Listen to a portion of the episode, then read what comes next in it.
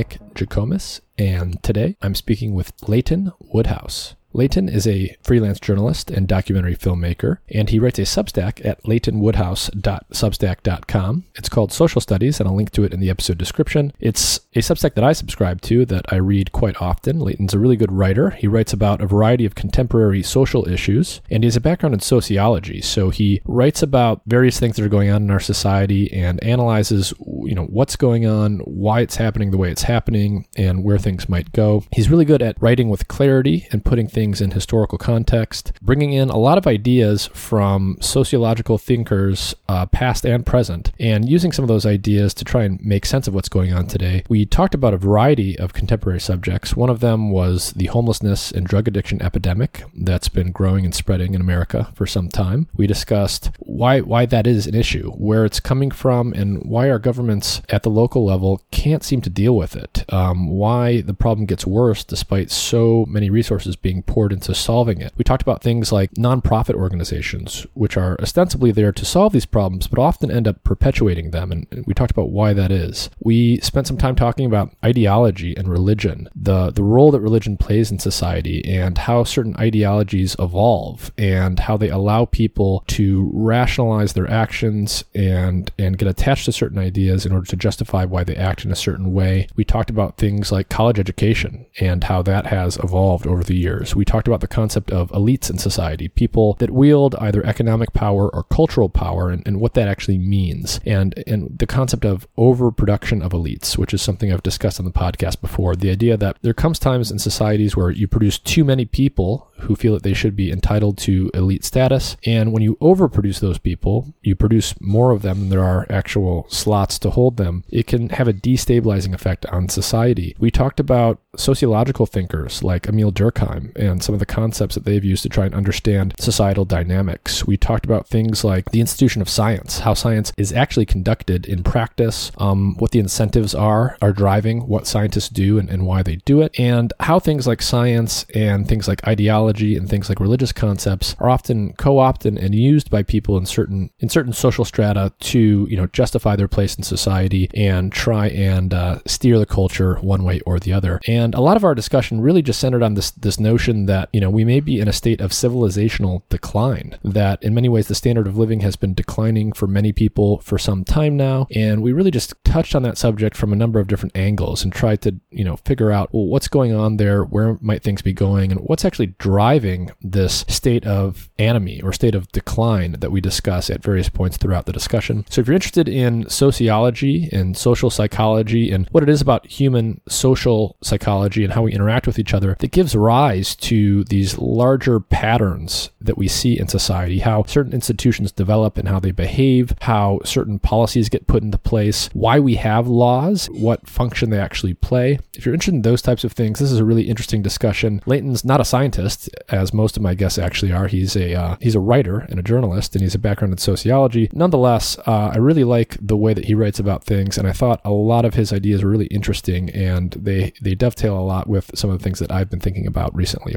As always, if you enjoy the content I'm producing on this podcast, please like, share, and subscribe. You can subscribe to the free weekly newsletter or become a paid supporter to support the podcast further at mindandmatter.substack.com.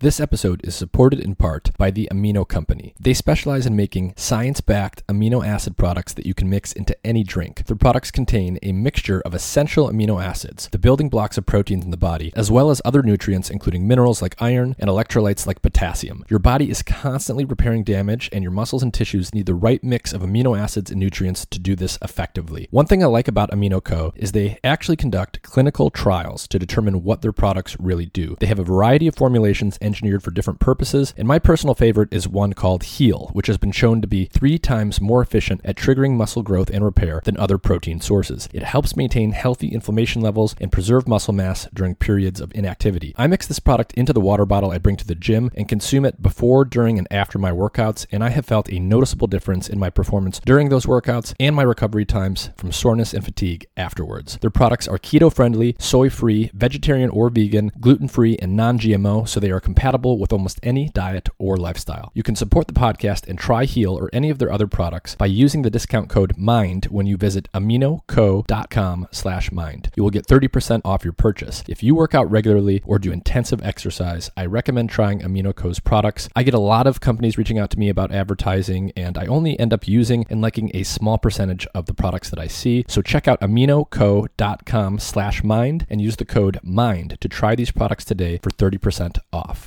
And with that, here's my conversation with Leighton Woodhouse.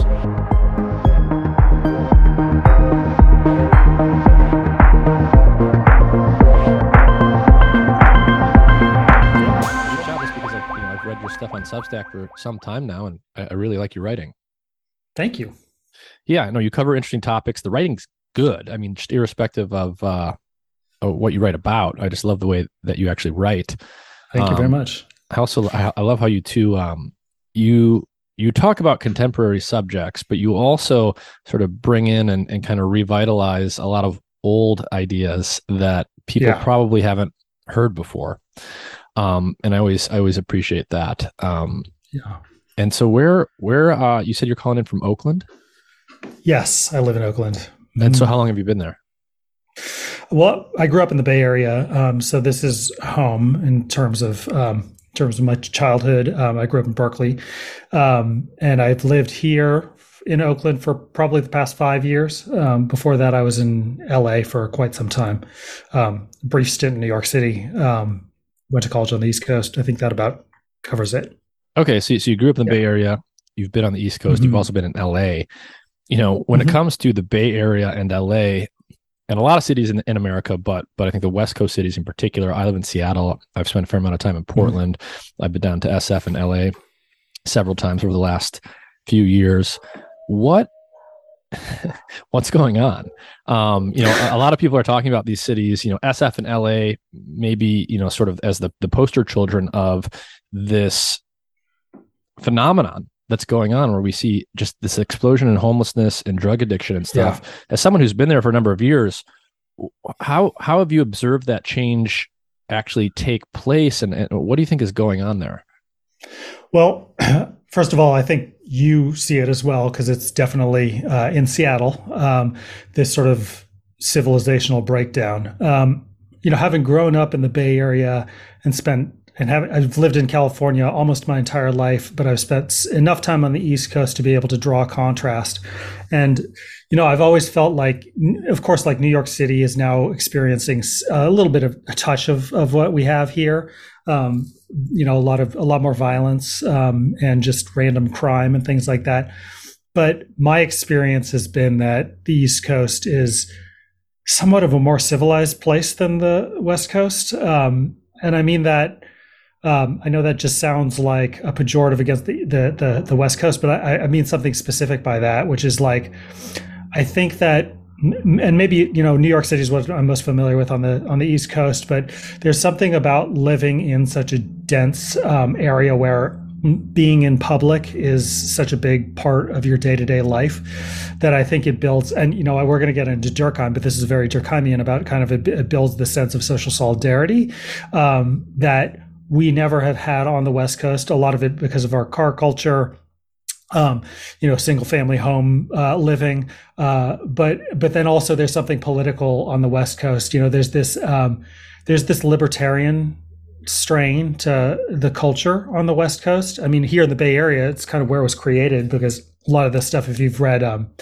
that book, uh, the famous book um, from cyberculture, counter from counterculture to cyberculture, he writes about about this uh, about this sort of um, you know the back to the land movement in the '60s. Which, well, actually, he goes back further than that with the with the um, with the, the, the military infrastructure in uh, California, combined with this sort of what happened in the '60s of the back to the land movement, created this kind of like tech libertarian um, ethos, which then was fused with the West Coast's inherent kind of liberalness.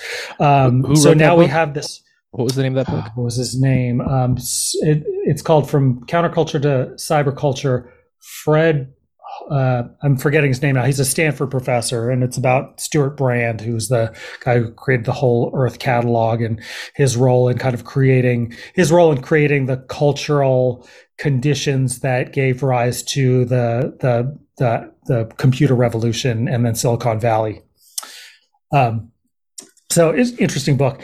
Um, anyway, so there's this sort of like the politics here are very left libertarian, which is a a dangerous combination in my opinion, um, because it's sort of like there's both the kind of um, commitment to social justice, which is a good thing. But there's the the sort of um, uh, the there's a reflexive. How do I describe this? There's there's like it's sort of like the the um, big nanny state kind of authoritarianism fused with this sort of like um, anything goes libertarianism, which creates a situation in which, like, for example, you know, we have this idea that homeless people who are pitching tents on sidewalks defecating in the street, um, you know, who are enslaved to their addictions. It's not their fault. I mean, they may have made some mistakes that got them into this position in the first place. But once you're just full on psychotic and addicted, you are no longer obviously in control of yourself.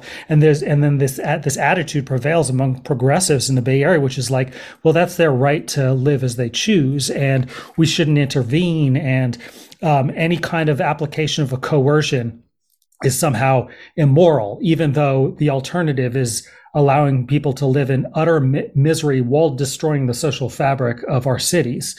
Um, so, and I think that's very much the same in, in I think Seattle yeah. has a, has a lot of that too. Yeah, there's um, I mean, there's some interesting psychology there. I think you know, as someone who's a big uh, a big fan of choice among you know uh, psychologically sovereign adults, you know, in almost any domain of life, you know, what is the what is the word choice mean in the context of someone who is literally psychotic and literally addicted to right. know, fentanyl or methamphetamine or what have you?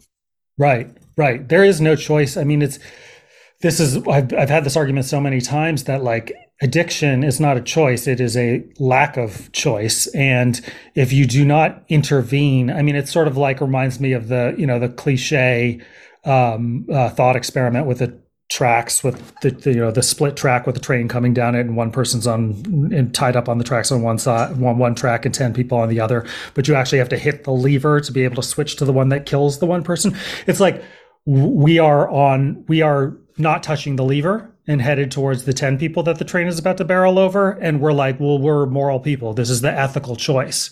It's like, it's not the ethical choice. You're, you're allowing people to die by refusing to intervene. Um, and I, re- there's, you know, I'm not going to pretend that there isn't a lot of moral complexity around the decision to intervene and essentially use coer- coercive means to, to help people that is a morally complicated situation as well. But let's not pretend that refusing to do that is not also morally fraught. Mm-hmm.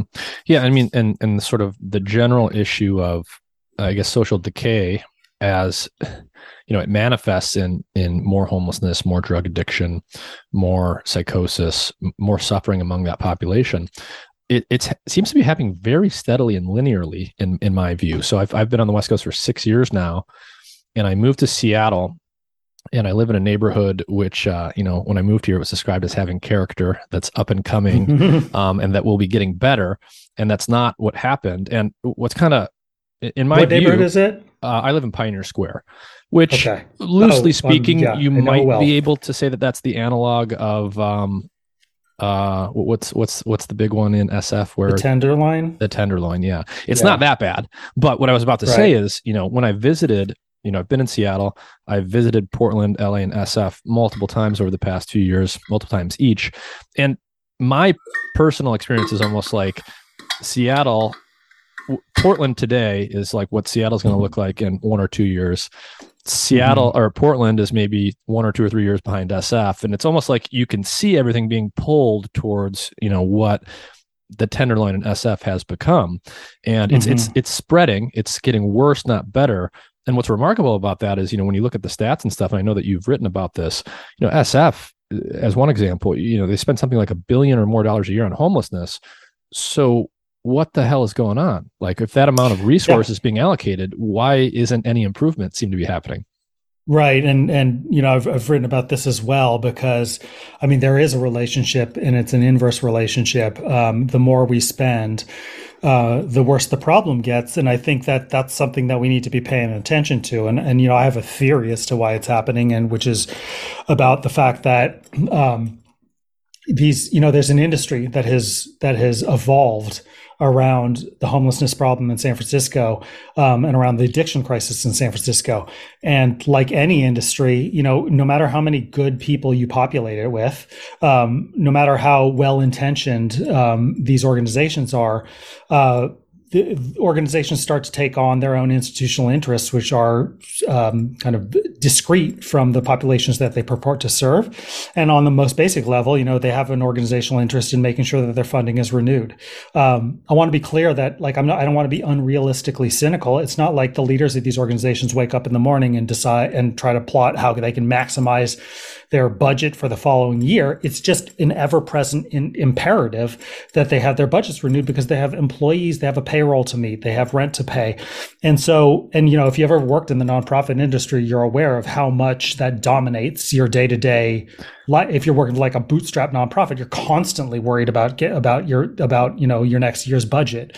Yeah, um, not not in terms of. I mean, as you said, it's not like you know you're cynically trying to get the biggest budget possible necessarily it's that you have employees and they have families and you have to make right. payroll and you, i like that you use the word evolved these these hmm. institutional structures evolve organically based on incentives they're not engineered by someone right. you know trying to make them this way Right, right, exactly. It's a it's it's a very natural phenomenon. It's as natural as you know, I don't know, yeast emerging from flour and water. Um, and uh, and so you have these organizations. They have incentives, um, and I think that what ends up happening, and this would be an interesting thing to pay close attention to exactly how it happens, which I have not done, but like there's a pros, there's an ideological formation that happens um, when you have these these immediate concrete incentives, but then you also have you know political and moral convictions. Um, and there's a tension between those two. For example uh, you know you might start off thinking well we want to house all the homeless and get rid of the homeless homelessness problem which one would assume most people who go into these organizations have that that value or that mission. Yeah yeah. But there's a tension between that mission and the longevity of your organization since if you've solved the homeless problem you're, you're you, you have no more business model in a is a crass way of putting it. And so i think eventually over time you know this is a very kind of i think subtle and gradual process you and I think it's kind of comparable. The way that it, that it happens is like natural selection. It's like you know just out of the confluence of ideas, sort of these certain ideas which have an elective affinity with your material interests start to start to emerge and, and sort of um, uh, uh, uh, be naturally selected away from the others, and eventually you come up with an ideology which is very conveniently serves your organization's interest, which is in the case of San Francisco, people should be allowed to camp on the streets um, people should be allowed to do as many drugs as they want to. Sure, if you want to get clean, then you should have that option. But we there should be no pressure to push you towards recovery.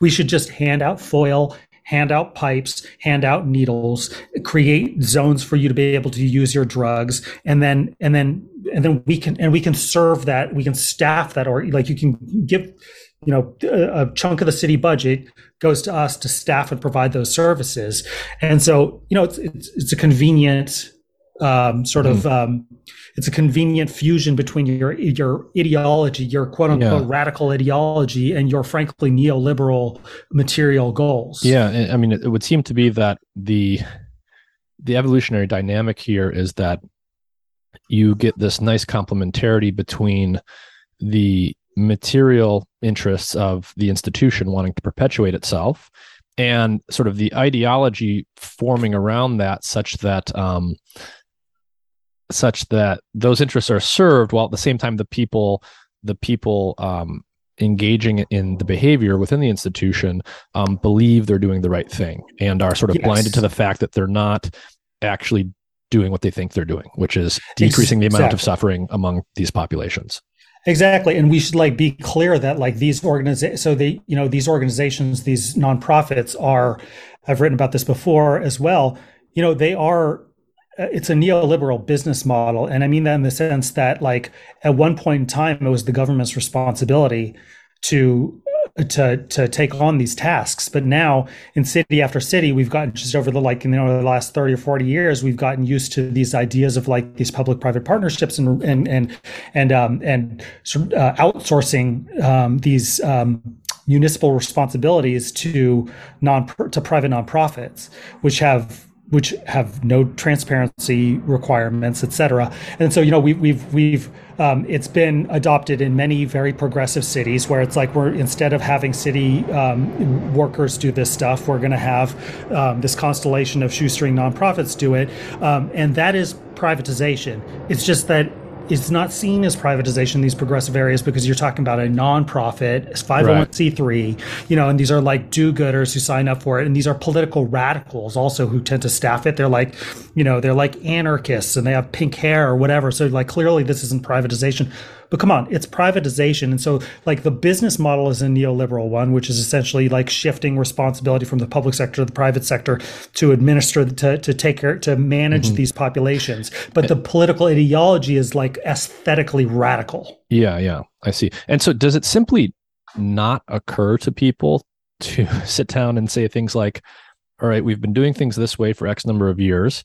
Let's just look at the data how many of the homeless people that are being served in this way are choosing to get off drugs and seek that kind of treatment and how many aren't? Because the answer would seem to be basically 0% of them. Yeah yeah. Uh, is, is, is, mean, no, is no one noticing this or is it being ignored or? I think the ideology takes care of that. I mean, like you know, you have uh, like first of all, you know, I, I think when when the sort of the the the leaders of this nonprofit industry take a walk through the Tenderloin or or through Pioneer Square or do you guys have an area called the Blade? Is that like some Skid Row in in um, Seattle? Not not that I've heard of. Okay, okay, yeah. maybe that was some time ago. Um, but uh, but uh, you know the the um, you, I think they walk through these areas and they they say to themselves, "Oh, the the shame and and and horrors of capitalism." You know, they're like, "This is this is."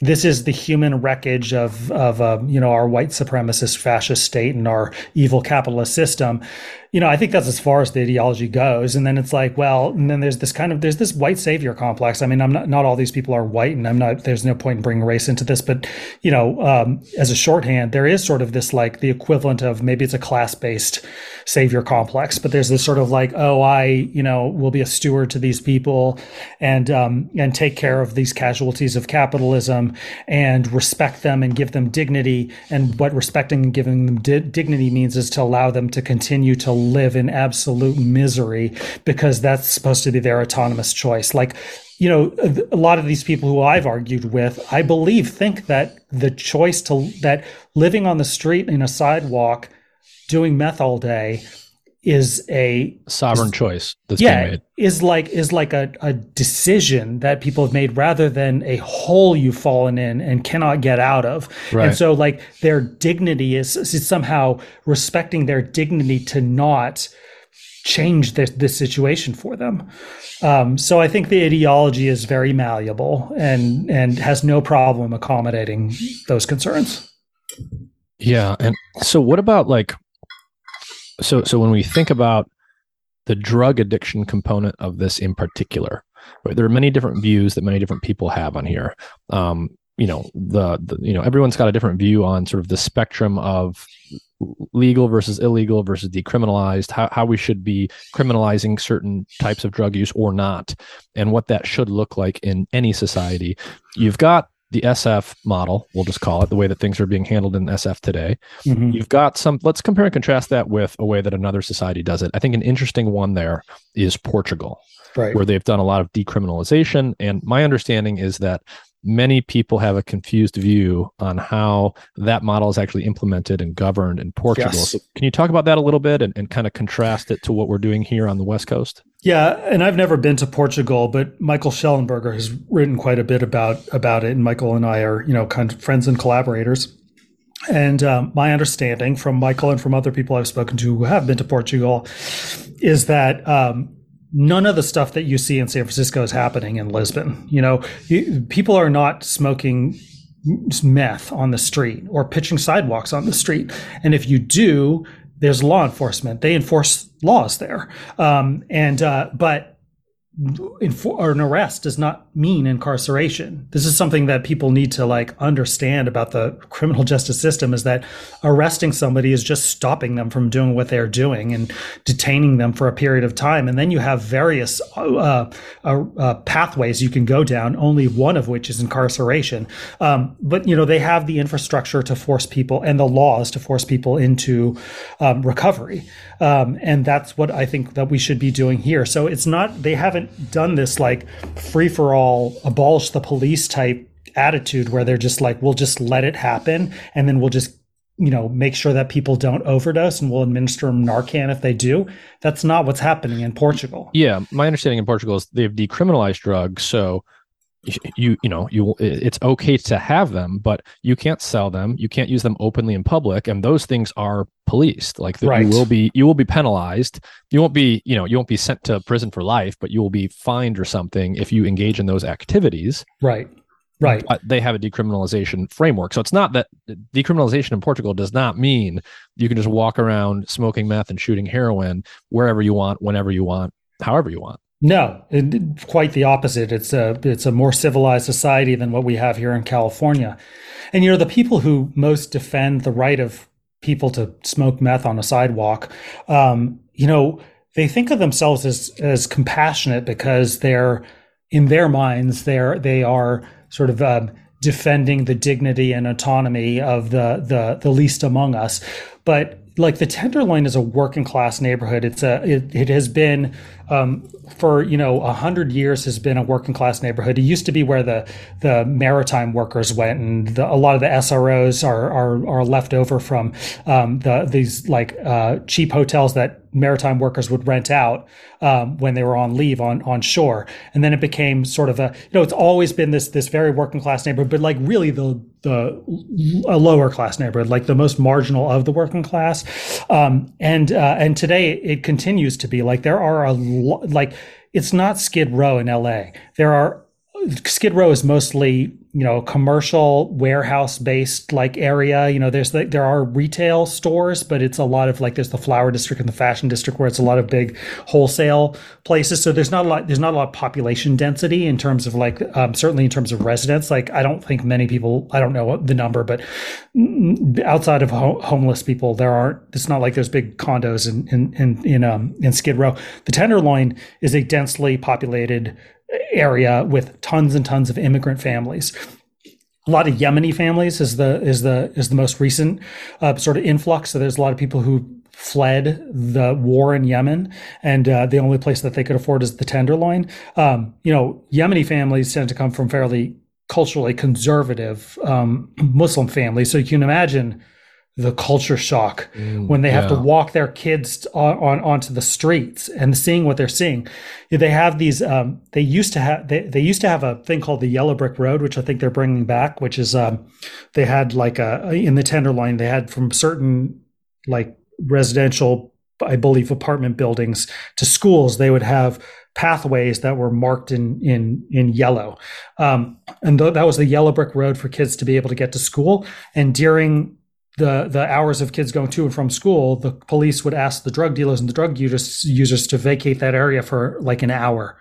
Um, and the drug dealers abided by it because it's you know why not like it's not a big deal for them and it's better than having to to to complicate things with the police but it's like they set up these yellow brick roads so that kids would be wouldn't have to be exposed to like walking through an open air drug market. They don't have that anymore, but what they do have is a bunch of volunteer parents who come out and basically create like a human corridor to walk kids to school. So it's like, where's your compassion for for these poor immigrant families who have to live in this shit? You know, they can't go to the the the, the playground because the playground is filled with like tents and users and there's drug users i mean drug dealers right across the street openly dealing meth. It's like you know there's more kids in the tenderloin per capita than any other neighborhood in san francisco. It's like this is those are the people who are suffering from it not me. I live in oakland across the bay. I don't have to see that outside my front door every day. and, and so you know when you when you think about the people who live in these neighborhoods the people you were just talking about other people and they're living amongst amongst this and adjacent to it, and they see it day after day. Not only are they seeing the drug use and the homelessness, but they're seeing um, various crimes, including sometimes even violent crimes, not being dealt with and not being punished and and not being deterred what does that kind of experience day after day for months or years start to do to what we might just call the, the, general social fabric of the neighborhood, the sense of culture and community? And what is that? How does that start to tie into um, what Durkheim and others would say is the purpose of laws? Yeah. Well, so for first of all, I think that there was a story of I believe it was a Yemeni family. It was it was a Muslim family, immigrant family from um, from the Middle East, and there was a ten year old girl who was assaulted in the middle of a intersection by a woman who was you know who was like psychotically she was she had a drug induced psychosis, and she attacked. It was a hate crime because I think she said something about her hijab. Ten year old girl hit her in the head, and um, and uh, and that girl this is this is the the chronicle reported on it. That girl she saw her assailant like a few months later just on the street. So this girl's already been traumatized by this crazy woman who just hit her in the head. And then she's just walking out she's seeing her she's, she was just freed again you know, after assaulting a child. So like you know you can imagine just on a personal level what the what, what the fear and trauma would be for that child. Yeah. um, this child who who if if I'm right that she was Yemeni, then she was just you know her family had escaped a war to get into this context. By the way, there's another related story, and I will come back to your to your question. But there was another family, a Yemeni family in the East Bay in Oakland, who um, who fled the war. Um, they and set up a liquor store in Oakland, and there was a complicated. I won't go into the details, but somebody got shot in their liquor store, and then then then the assailants or the the in retaliation the, the, the people who retaliated thought that the owners of the store were mixed up with the person who shot them. So they burned down the house of the owner of the store. And the the the one the father one uh, the the father in the family and his two year old daughter were burned alive in the fire. They had escaped they'd escaped Yemen to come to America to escape violence, and this is what happened to them. Um, so anyway, to get back to your question, um, you know, uh, vis-a-vis Durkheim, I'm a big, I'm a, I believe that um, retribution is serves an important purpose in criminal justice. It's not the only purpose, but a lot of people on the left outright dis- dismiss retribution as as serving any purpose whatsoever. Right? They're like, maybe you can make a case for incapacitation, maybe you can make a case for deterrence. Definitely, we should be doing rehabilitation, but we're not doing that in the criminal justice so, system. So before you go further, can you just sort of unpack those at a very basic level? You got deterrence, you got incapacitation, you've got retribution as possible reasons to legally punish someone. What right. are each of those things, and what's sort of the common sense thinking that most people might have about each one. Right. So we have rehabilitation, which we clearly don't do, and you know that's fix you so you don't um, become. So when you get out, you can become an upstanding citizen instead of a, a career criminal. Um, incapacitation is just basically like keep you off the streets, right? We, like we, if you're if you're a repeat offender and you're just going out every weekend dealing drugs or you know um, murdering people um, you should be held in a place behind lock and key where you have no access to the streets because then fewer people get hurt. Um, by the way you know this that's mass incarceration and a lot of people have a knee-jerk reflex against it as do i. I don't believe that mass incarceration is a good thing but we should acknowledge that um, that one factor and the dip in the crime rate, you know, that that happened between the the the over the last like 20 years and still started spiking up again, was a result of the war on drugs, which everybody for good reason, um, you know, uh, frowns upon, but we incapacitated a lot of criminals. And when they served their terms and were released back onto the streets they they were repeat offenders and we saw the crime rate go, go up again. That's not the only factor but it is a factor is that the, one of the reasons why the crime rate plummeted is because we had so many people who would have otherwise been committing crimes in in prison. So um, again that doesn't justify the war on drugs or, or mass incarceration. It's just a reality that we have to to, to live with and, and kind of accommodate. Um, but anyway so that's that's incapacitation deterrence is you know, if if I if I if I do this, then I'm going to get in trouble, so I'm not going to do it, right? If if if there's a deterrence doesn't work in America either because the clearance rate of these police departments is so low that chance, you know, you're going to get away with a crime. Like the chances are, in order for deterrence to work, you have to be reasonably co- co- confident that you're going to get caught. Um, and uh, and so, but that's deterrence. And then retribution is revenge. It's social revenge, right? It's like you. It's a pound of flesh. It's like you commit a, eye for an eye. You commit a crime, and you should be punished for it. Um, and that seems, you know, mean, um, evil, even um, to a lot of people. But this is what Durkheim wrote about in order to have norms, you have to have punishment, um, because uh, because if an if you have a social norm, we all agree to this code. We're we're not going to murder anybody, right? That's wrong to do, and we're all going to agree not to murder anybody. Well, when somebody goes out and murder murder somebody, they have committed a crime not just against the victim. This is why we have a civil court system and a criminal court system. When you do a civil offense, you're just doing an offense against a private party. But when it's a criminal offense, you are um, you are committing a crime against your immediate victim, but also you have transgressed against the entire society. Mm. You know, we have the state of California versus X, or the, the yeah, United yeah. States of America versus X, instead of private party versus private party. I see. Yeah. So this is, I guess, this is why, uh, you know, if you and I enter into a contract with each other, a business agreement or something, it would sort of be me versus you mm-hmm. if one of us um, if i claim that you violated the terms or something but if i come to your house and maim you it's not you versus me you can't even right you can't even for, you could forgive me let's say mm-hmm. if i come and maim you um, mm-hmm. but actually that doesn't mean that i wouldn't be prosecuted you know the, the exactly. legal ball would still roll down because i have um, you know, from a legal societal perspective, I've sort of uh, I've I have uh, made a transgression against the wider society in addition to you as an individual. Exactly. I'm not the only one you need to make amends to. So if I forgave you for maiming me, I could go to the prosecutor and express my my forgiveness and plead for them not to prosecute you or to give you a lighter charge. Um, and the prosecutor will probably take that into consideration. But it's their it's it's it's it's it's their prerogative, not mine, to decide what to do with you.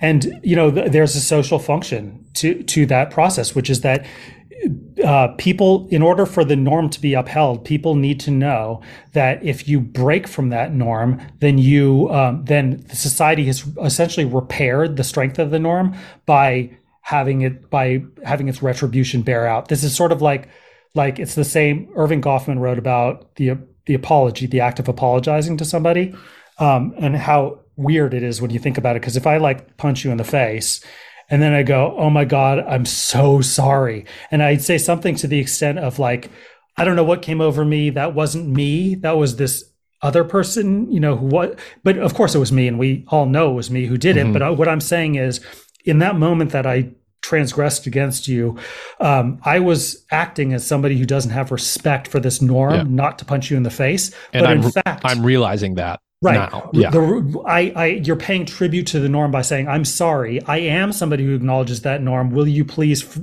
allow me back into the moral community by accepting my apology? And so, and by doing that, you, you pay, it's like, uh, what's the phrase for hypocrisy is the tribute that some people pay to, um, uh, forgetting the, the, the phrase, but anyway, it's like you apologize and you are essentially paying tribute to the norm by acknowledging that you transgressed against it, and by doing so, you acknowledge the the continued validity to the norm, which you have uh, whose validity you have undermined by carrying out the transgression. That's what retribution serves in the criminal justice system. It upholds the norm. You know, we all understand this because we're all, you know, even including um, like lefties who uh, would like to take retribution out of the criminal justice system we're all pissed off that no bankers went to, to, to jail after yeah. causing the financial crisis. Right. You know, it's like it's not enough that that Merrill Lynch, like you know, um, yeah, and it's some, not it's not merely that some individual didn't go; it's that no broader signal was sent out to the wider community right. that if you engage in this behavior, you will be punished. Exactly. And it's like, and it's like, so, so it's like we, we, even though, okay, we, we saved the economy from complete, um, you know, Great Depression collapse.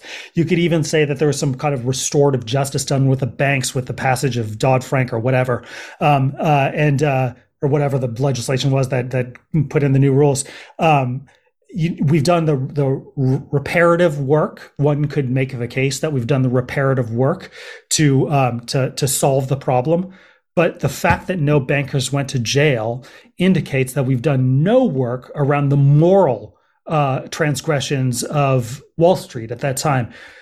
the lefties I argue with, I, I think would have no problem understanding that injustice. And yet there's this like, this like refusal to acknowledge that if you deal drugs on the street, if you're dealing fentanyl on the street for a year, and it's not enough that you just be I mean, the most important thing is that you be is that that activity is stopped so that people's lives are saved. But also on top of that, you should be serving a punishment for that crime so that we uphold the norm that that's not okay to do.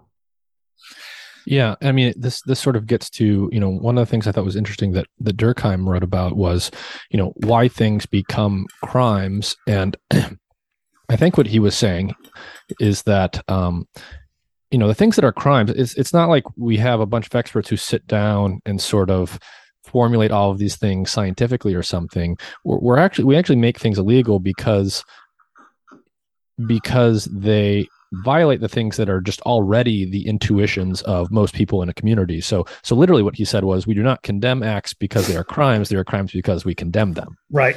But then when you see people not condemning things that intuitively most people think are condemnable, that has this sort of uh, acidic dissolving effect on you know the sense of community that that everyone feels wherever they live. Yeah this is one thing i love about durkheim is that you know when i started reading durkheim i like uh, many other people who come from a political tradition of the left you know saw things and still do. I'm still very quite obsessed with um, with class analysis. Um, but it was a, a, kind of a welcome um, respite to see it from another point of view because Durkheim is very much not a you know he doesn't look at the world through a class lens and that's very helpful in in achieving certain insights which you would not get from a class analysis where you'd be like well the rules must be written that way because the ruling class favors it when in fact you're like no you look at the the the the genealogy of these rules and that's not how they emerged at all. They emerged organically as a way to achieve social solidarity to keep to, to keep social you know to keep communities coherent um, and what we're seeing with this lawlessness in the Bay Area and the entire West Coast, really, I fear the consequences of it because not only because of the material cost of of crime, but also because of the undermining of any sense of like I'll give you a specific example. Retailers now in in mid the mid market area in San Francisco, right across the street from the Tenderloin, you know, are now putting in place new rules because people are just shamelessly shoplifting, and uh, and you can't stop them, right? People are coming all day, every day, and just boosting product, and so you know they, these practical measures are being put in place like okay now for these products you have to go to the register and and ask for them. You can't just pull them off the shelves. And also if you want to use the bathroom you have to have an app that opens up the bathroom because we have too many people coming in here and doing doing needles and dropping the needles down the toilet clogging up the plumbing system. So it's like there's this sort of like these measures start to like in five years we're to be live in a world where like i feel like to go to target you'll need to have an app that like has facial recognition or something you know that like allows you into the store. And it's like of course that's going to happen because they need to put it because if there's no law and order then they need to create private access rules. And is that the society we want to live in this bunker society where we're all just separated from each other that, that should be a dystopia for people on the left but that's the natural uh, sort of um, conclusion for uh, for just not enforcing laws. One of the things that I want to circle back to is, you know, when we were talking about this sort of nonprofit industrial complex and how it evolves organically. And you get this sort of um, complementarity between the the specific policies and actions that people in those institutions are advocating for which serve the the interests of the institution to perpetuate itself. There's this complementarity between that and the ideologies that evolve to, to for people to rationalize what they're doing and why. And you know, it seems like people often adhere to these ideologies with what I think can only be described as like a religious fervor. And you know, Durkheim and others wrote wrote also a lot about you know the purpose and function of religion in society. It's a topic mm-hmm. I'm very interested in. So, uh, do you have any thoughts on like what the relationship between the decline of what we can just call traditional organized religions in America has been um, in relationship to the emergence and ascension of some of these new political and social ideologies or these new sort of institutional structures that you know are ostensibly trying to remedy problems that they are in fact perpetuating.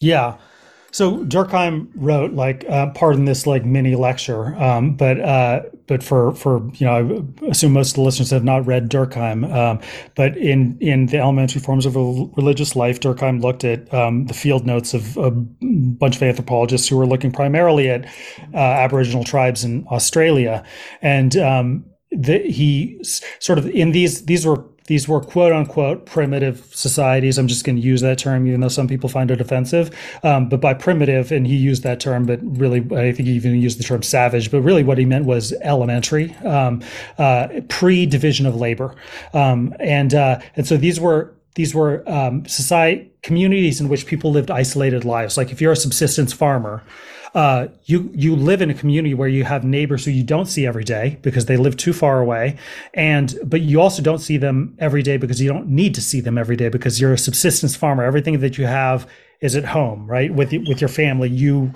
do not. You literally have no material need to see other people ever. So his question was, how do you cohere a community together of people who live materially isolated lives, or how do they cohere their communities together? So he looked at these tribes where that was essentially the material conditions of their existence. And he found that periodically they would come together and have these religious ceremonies um, in which that would involve, that were really intense. They involved like a lot of dancing and drumming and um, spiritual elevation, chanting, and like going without Sham- shamanism, basically. Yes, yeah, yeah. Going out with water and food, without water and food for days on end, um, in in you know intense heat, and um, and so uh, and and what and they would achieve this sort of transcendental um, uh, experience with these rituals, and what his Durkheim's theory was was that so he called this collective effervescence. It's like the the, the feeling when you train, you're in the midst of like you know we've experienced it a, a, on a sort of lower level like a basketball game, you know, and like or like a political march where you're like chanting and you just feel like you're one of the crowd and you're kind of uplifted, and it creates the sense of cohesion of the of of everybody there. So basically you transcend your life as an individual and you enter into the sublime state when you are when you belong to the life of the collective. Yeah. And you know, immediately I think of um a couple things here like, you know, when you see um there are many kinds of examples of this, but you know, like when when some sports team wins the championship mm-hmm. and then everyone's out rioting in the streets, you're like, why the hell are they rioting effectively? But it's because they go into this psychological state where they don't feel like an atomized individual. They feel like part of a coherent community, and it is a very good feeling. People yeah. like having that feeling. And, you know, I didn't, didn't actually expect the conversation to go here, but the last episode with a man named um, Michael Winkelman, an anthropologist, was all about shamanism um, mm-hmm. in ancient hunter gatherer groups and you know what it was and what it did. And the thing that I did not realize is how frequently these sort of shamanic group ritual practices involving you know drumming and, and reaching these ecstatic states actually were it wasn't once per year it wasn't mm-hmm. once per lunar cycle it was every you know two to four weeks in most traditional yeah. cultures because mm-hmm. presumably that that frequency is required to maintain the right. kind of group coherence necessary to just have a stable society. Durkheim actually writes about that. He says explicitly that, you know, when these people go back to their own private existences as individuals, the collective effervescence that they experience has sort of like a, you know, there, there's there's a residue of it that remains, but then it starts to deplete. And so like after when when it gets to the point where it's pretty much depleted, then there's a need for another cycle to bring the tribe together again. And in Durkheim's view, you know, this is all in, in these these pre-division of labor societies. He called this mechanical solidarity because it was like a mechanical thing where you just like come together, have it, and then part, and then come together and apart. And it's very or, or mechanical as opposed to organic. Um, organic solidarity is the pre is the the solidarity that comes from a post like a, from a more complex society when I wake up in the morning and have a cup of coffee, right? It's like I'm waking up in a house that was built by somebody else, in a bed that was built by somebody else, with sheets that were manufactured by somebody else. I go and get take out coffee beans that were grown by somebody else and distributed by somebody else. It's like a million people have have participated in the process of getting me from the bed to my hot cup of coffee every morning, right? Because we're all integrated in that way. We are the farthest thing from self-sufficient. And so Durkheim believed, and I think was um, uh, too confident in this opinion that um, that that organic solidarity, those material bonds of of uh, uh between us, um, start to um, uh, sort of crowd out the need for this mechanical solidarity. And so that's why you have religion start to play more and more of a background role in modern societies. But the thing that we found is that you still need that that you, it's not enough. You still need the mechanical solidarity. Yeah, You- that why collective effervescence must be Mhm. felt. Otherwise, things are just going to disintegrate into chaos. right, and so something have, will evolve. Right. And so we had, you know, we had uh, uh, for a long time, you know, the United States bucked the trend of Western Europe and continued to be a very religious society, even though, you know, even in the United States, it, it, it was, uh, it tailed off over generations. Um, but, you know, we, as the most advanced capitalist society, we still had a lot of religion. And now religion has, we have been falling into the pattern of Western Europe with people being less and less attentive uh, to church. And so now we found, you know, other ways. And I don't know which came first, the chicken or the egg in this case, but we found other ways to achieve that, the, that this, this sort of in-group feeling. And a lot of that is, you know, just like collective effervescence can be a very beautiful thing and it can also be a very dangerous thing. Um, and in the same way, the sort of in-group, out-group stuff that we're now finding, I think, online um, is, is it's like there's this digital version of collective effervescence, which is like, you know, the, the, the group pylons on, on Twitter, the, Mm. the sort of the, the mob actions that create the sense of like clearly the purpose is to you know we don't quite achieve a transcendental state but there is this feeling of belonging this like kind of very the very like lizard brain feeling of belonging that comes from Yeah. interactions Yeah, I mean, and, and I think we all know intuitively that everyone wants to belong. When you start to think about it more deeply, right, we start to think about things like, you know, we're, we're social primates. We exist in social status hierarchies. People want to maintain their status or increase it. No one ever wants to decrease it. Mhm. And that ties into some of the things I, that we're talking about, I think. And if I try and stitch a couple things together here, when we were talking about the sort of nonprofit industrial complex, Mhm. and the sense of belonging it presumably gives the people that go into that line of work and subscribe to some of those ideologies you know where do where do those people come from in the sense of i think this probably ties into the fact that right college became so important for people to go to. And more and more people Mhm. had to go to college and we produced so many of those people. And i think a lot of people would even say that we overproduced to them meaning more people started getting college degrees they thought were a ticket to you know some higher level of social status whatever exactly that meant for any individual.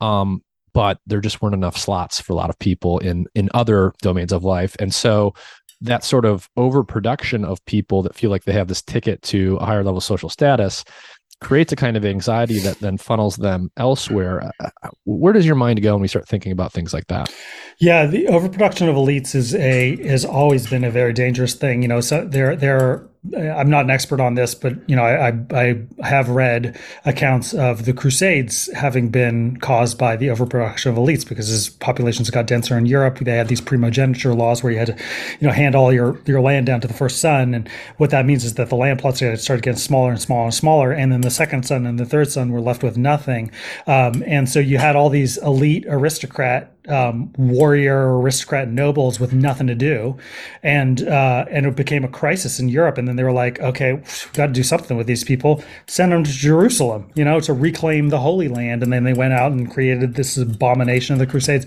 So it's like this has always been a dangerous force in every society, um, and I think we and I do believe that we have that now because we are producing um, more and more would-be white-collar workers but the, the economy has become more and more bifurcated.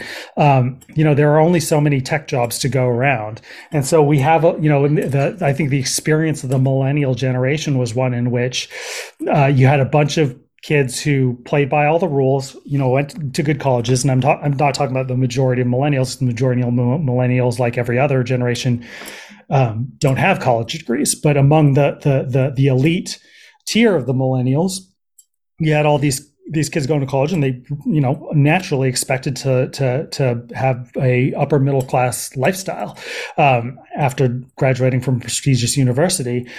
And you know then they graduated in the time of the great recession and uh, there were no jobs for them. You know the the sort of the the girls the hbo girls uh, kind of uh, story.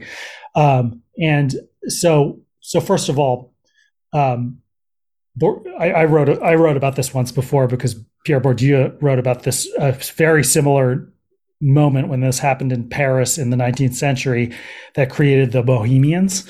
Um, mm. I won't go into that too much, but there's a parallel thing that happened now where there is this sort of like because colleges have become so hyper politicized, um, these kids graduated from a school with this sort of training, with this sort of um, this.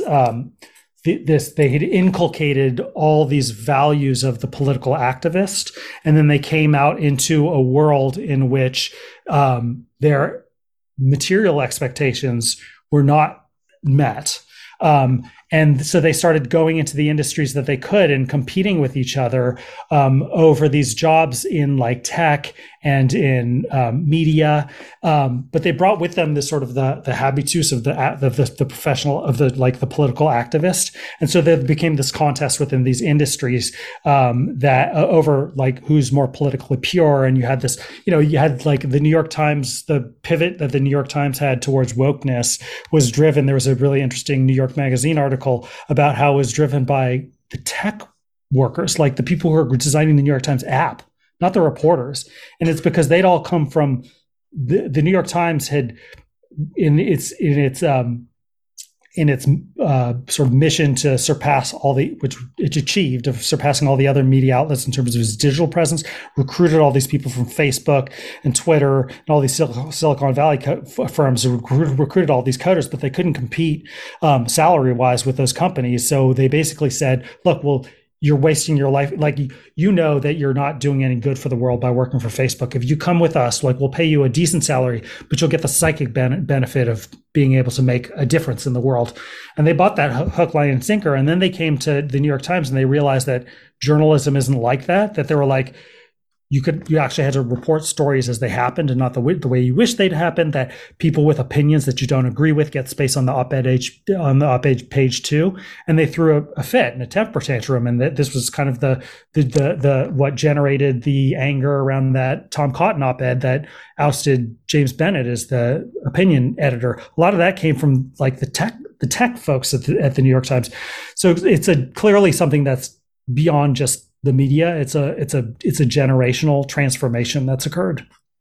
Yeah, and um, you know, one thing I want to unpack a little bit more is this concept of elites and what makes someone elite. And there's a lot of confusion there, um, naturally, because you know this is a relative term. Um, it's it's also a term that people use in different ways. You know, when, when some people say, refer to the elites, they're talking about one group of people. When someone else refers to the elites, they're talking about other people.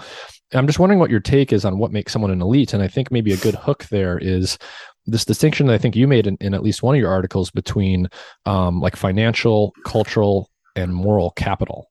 Right. And there's these different forms of like social capital we can have. Traditionally, we think of capital as being the financial version, and that's maybe the most intuitive to think about, but it's not the only version of social capital that someone can wield. And so, can you contrast those things and maybe use that as a way to think about what what actually makes someone elite or powerful in a society?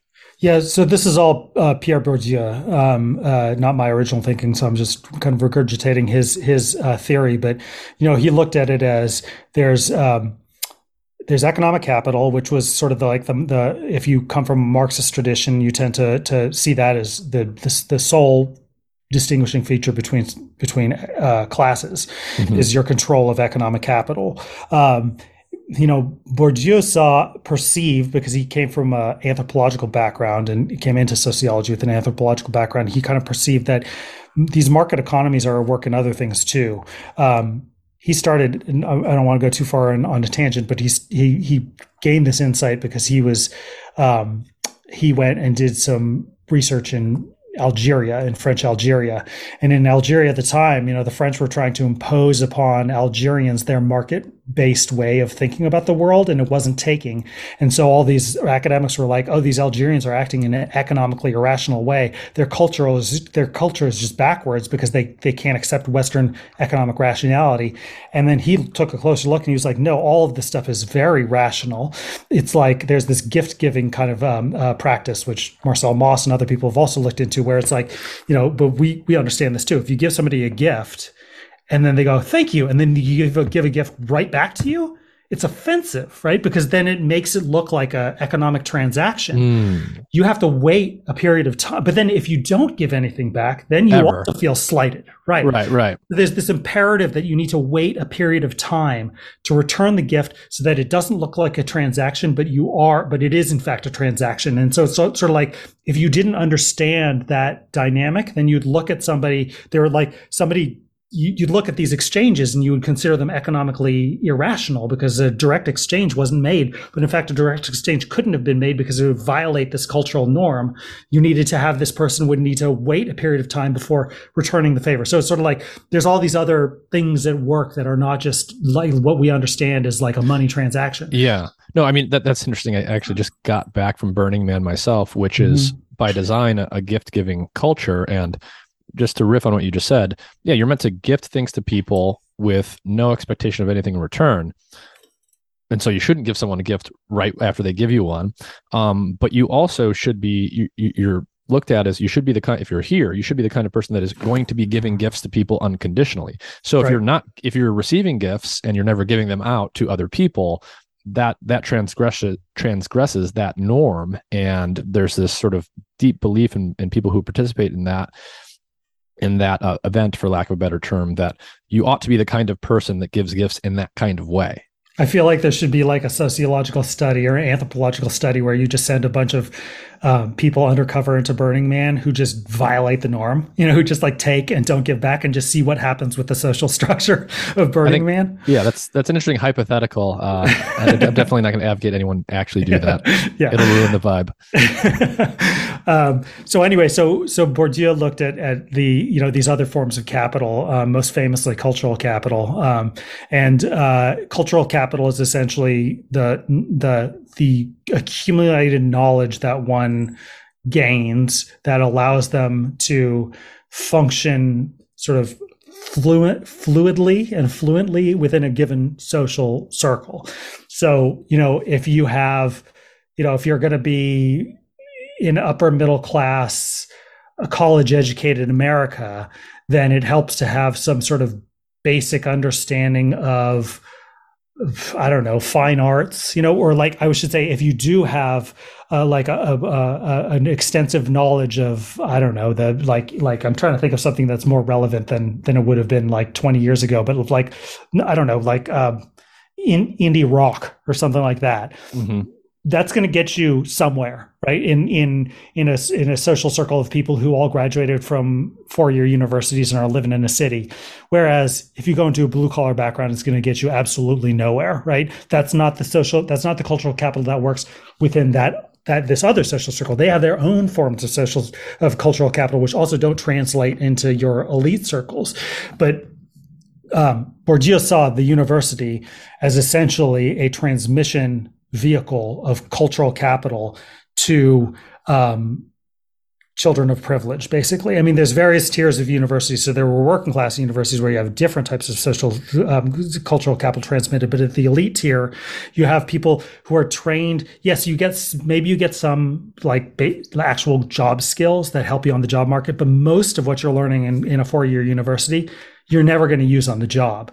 You're going to use it to um, in your in your social context, yeah. right? And, and, perhaps this ties into why, um, you know, from from that perspective, from like this sort of cultural, informational perspective, um, the prestigious universities in America, which I went through, um, they're very homogenous in that way. So, like, like for example, like if you go to Harvard, I spent five years at Harvard.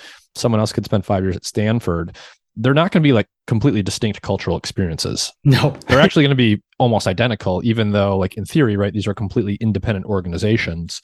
Um, and yet, like no matter what top tier university you go to, you get the same kind of uh, general cultural vibes in each one. Right, basically. right, right. You get a basic sort of uh, you you you are they're finishing schools, right? You're you're taught a certain etiquette.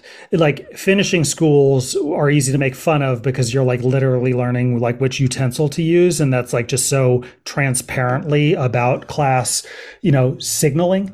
But um, a university education is essentially inculcates in you not only uh, um, knowledge, like the actual body of knowledge that you absorb is probably the least important thing. It's much more a set of mannerisms, speech, yeah. the way that you carry yourself, um, the, the the like an ironic sense of humor, like yeah. all these kind of like keys. Yeah, it, it reminds me of um right. So there's this contrast between I think what you're saying is like right. There's the things I learned when I was at university, like what I literally the declarative knowledge I literally learned in chemistry class. Right. That's you know arguably secondary to you know the we'll just call the cultural beliefs that you pick up. And, and this reminds me of Rob Henderson's phrase. I, I talked to him some months ago on the podcast and he came up with this term called luxury beliefs. Yeah, mm-hmm. it ties into what we're talking term. about. It's like you learn how to. Uh, it's right by direct analogy with the idea of a luxury good. Right, a Louis yeah. Vuitton bag is a physical signal of your social status, your economic means.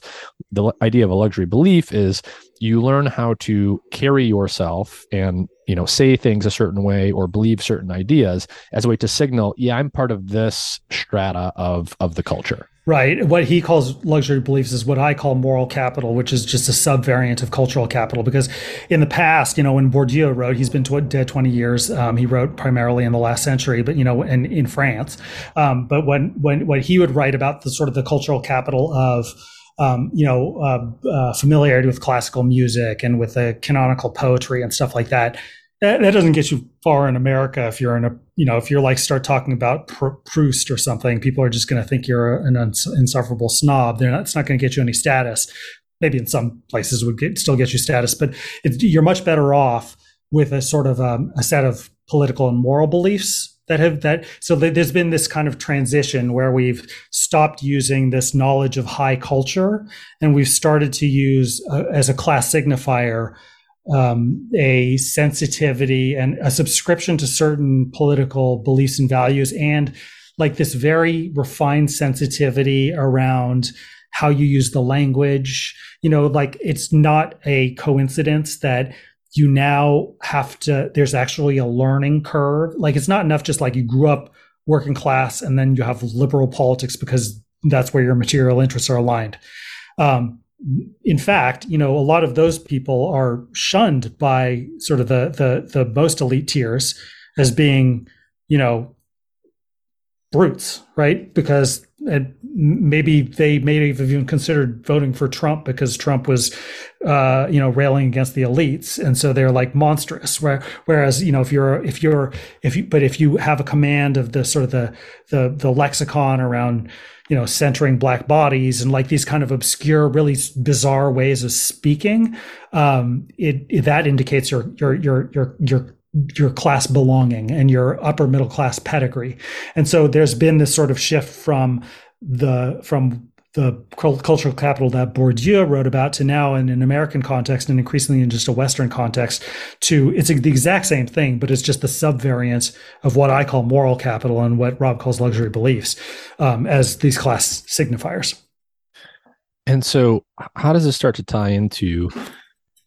You know, we were talking about religion earlier when how do elites sort of wield religious or ide- ideological concepts in order to secure and protect their status as elites? And, and that could mean right that could mean elite in any sense of the word. It could mean someone with a lot of economic capital. It could mean someone with a lot of cultural capital. But how, how do we start to think about how some of these like ideologies evolve such that the concepts they're deploying are serving to sort of secure and protect people that have acquired a certain amount of status in society. Well, it's just like uh, I just wrote a piece that I published the other day about um, the historical origins of cultural capital, looking at um, Norbert Elias's book, um, Civilizing Process. I might be mispronouncing his name because I've always called him Norbert Elias, but then I've watched some YouTube videos where people were talking, calling him Elias. So I don't know which one is right. But anyway, um, I'll stick with Elias. Um, Norbert Elias's book is about the transition from feudalism to uh, this sort of the period of transition from feudalism, capitalism, and the development of manners. And there's a point in time in the, the royal courts where um, the the aristocrats were in competition with the rising bourgeoisie, and they had already come to a point of fetishizing manners as a way of signifying your class distinction. And as the bourgeoisie learned those manners, like it's not too hard to figure out which utensils to use and you know what intonation to give certain languages, like they could they could they could adopt those skills too. And as they did, the aristocrats had to further and further refine their manners to a point of absurdity, um, where it became like a Japanese tea ceremony, you know. But but that was born out of the competition of having to like every time the bourgeoisie would learn um, would, would would would would learn the the the, the appropriate um, mannerisms and the appropriate etiquette, then the, the aristocrats would would refine it even more so that they could call the bourgeoisie um, so they could continue to call the bourgeoisies like vulgar pretenders. And I think a similar thing happens with these political beliefs. It's like now it's not enough that you're just like not overtly racist or not racist at all, you know, and you subscribe to affirmative action and you have like, you know, all these other kind of conventionally liberal beliefs. You have, well, you're still a racist because you're not deploying this particular language because you don't have this even more radical belief of reparations and whatever. And like, you know, and then once reparations becomes uh, uh, commonly accepted, then it's like, well, that's, you know, there will be another tier because it is no longer useful as a, as a status conferring class distinct distinction mechanism. Yeah, I mean, it really, it really does get sort of down to basic human chimp stuff. Like everyone, everyone wants to be cool, right? Right. the way you're cool, by definition, you're not everyone can be equally cool. So, right. like you have to be cooler than other people. It's almost like you know, if I try and think back to like high school or something, like you start to listen to some like obscure indie band or whatever because it's cool and it distinguishes you from the people who haven't heard, even heard of that band yet. But then like everyone starts listening to them and well, that's not cool anymore. Now you have to find like the new band that no one else has heard of. It, it's basically yeah. the same thing happening. Yeah, well, I'm Gen X, so I know that very well. That like, maybe that's why I'm I'm I'm so uh, uh, drawn to the notion of cultural capital because, of course, in, in my generation, it was like you know when we were kids, we were famous for that, right? Like you found this cool, edgy thing, and you're like, and then like they, you really, we, people were forever talking about selling out. They've sold out. You sold out. They sold out. Da, da, da, because it was like once Green Day, right? They were like everybody loved Green Day, and they were like playing at the Gilman, and they were punk rock, and then all of a sudden they you know they got a big record deal. I mean, they literally like totally sold out in a huge way they admit it, but uh, but it's like once they got popular, then it's like the worst thing in the world was to listen to Green Day. So it's like it was yeah, it's that that you know it was all about status competition. It was like, well, I'm refined, I'm so edgy that that um, that you know that I'm I'm on top of the like the newest thing, and once everybody starts listening to it, it's not cool anymore. Mm-hmm. Um, and that's why I'm so confused, and why people my age are so confused by like these like influencers now where where it's completely the opposite. It's like they're like so eager to to to be sponsored by brands and to be listened to millions of people. And we're like wait but that's not cool. I don't get it, it doesn't compute you know? Yeah yeah. Well one of the things i'm interested in here is you know we've been talking about this notion of cultural capital and social status and you know sort of some of the the psychological and sociological concepts surrounding how how some of these ideologies evolve and you know why people want to wield and use certain ideas to to achieve a certain level of social status. With all of that in mind you know my background is in like hardcore basic research science. Mm-hmm. um, so i sort of come from that tradition. And you know what's what's sort of really interesting and what a lot of people go through as they go into graduate school and do their phd and then their postdoc and then like they get higher and higher up the, the scientific ladder is you know there's this sort of um this tend there, there's this sort of distinction to be made between like the I you know the idealized version of the process of science and mm. you know science is sort of the special thing that that you know is unpolluted by all the other like political and social things like that most right. people go into science to avoid right. and then you sort of come up against the harsh reality of the mechanics of science like like how do i actually socially and administratively do the things that allow me to get grants and you know be within the structure that will allow me to do the literal science that i right. actually want to do um, and so you know given all the things that we were just talking about how people wield certain you know ideas and how certain ideologies evolve to um, for people to justify like how they're going to ascend or protect their social status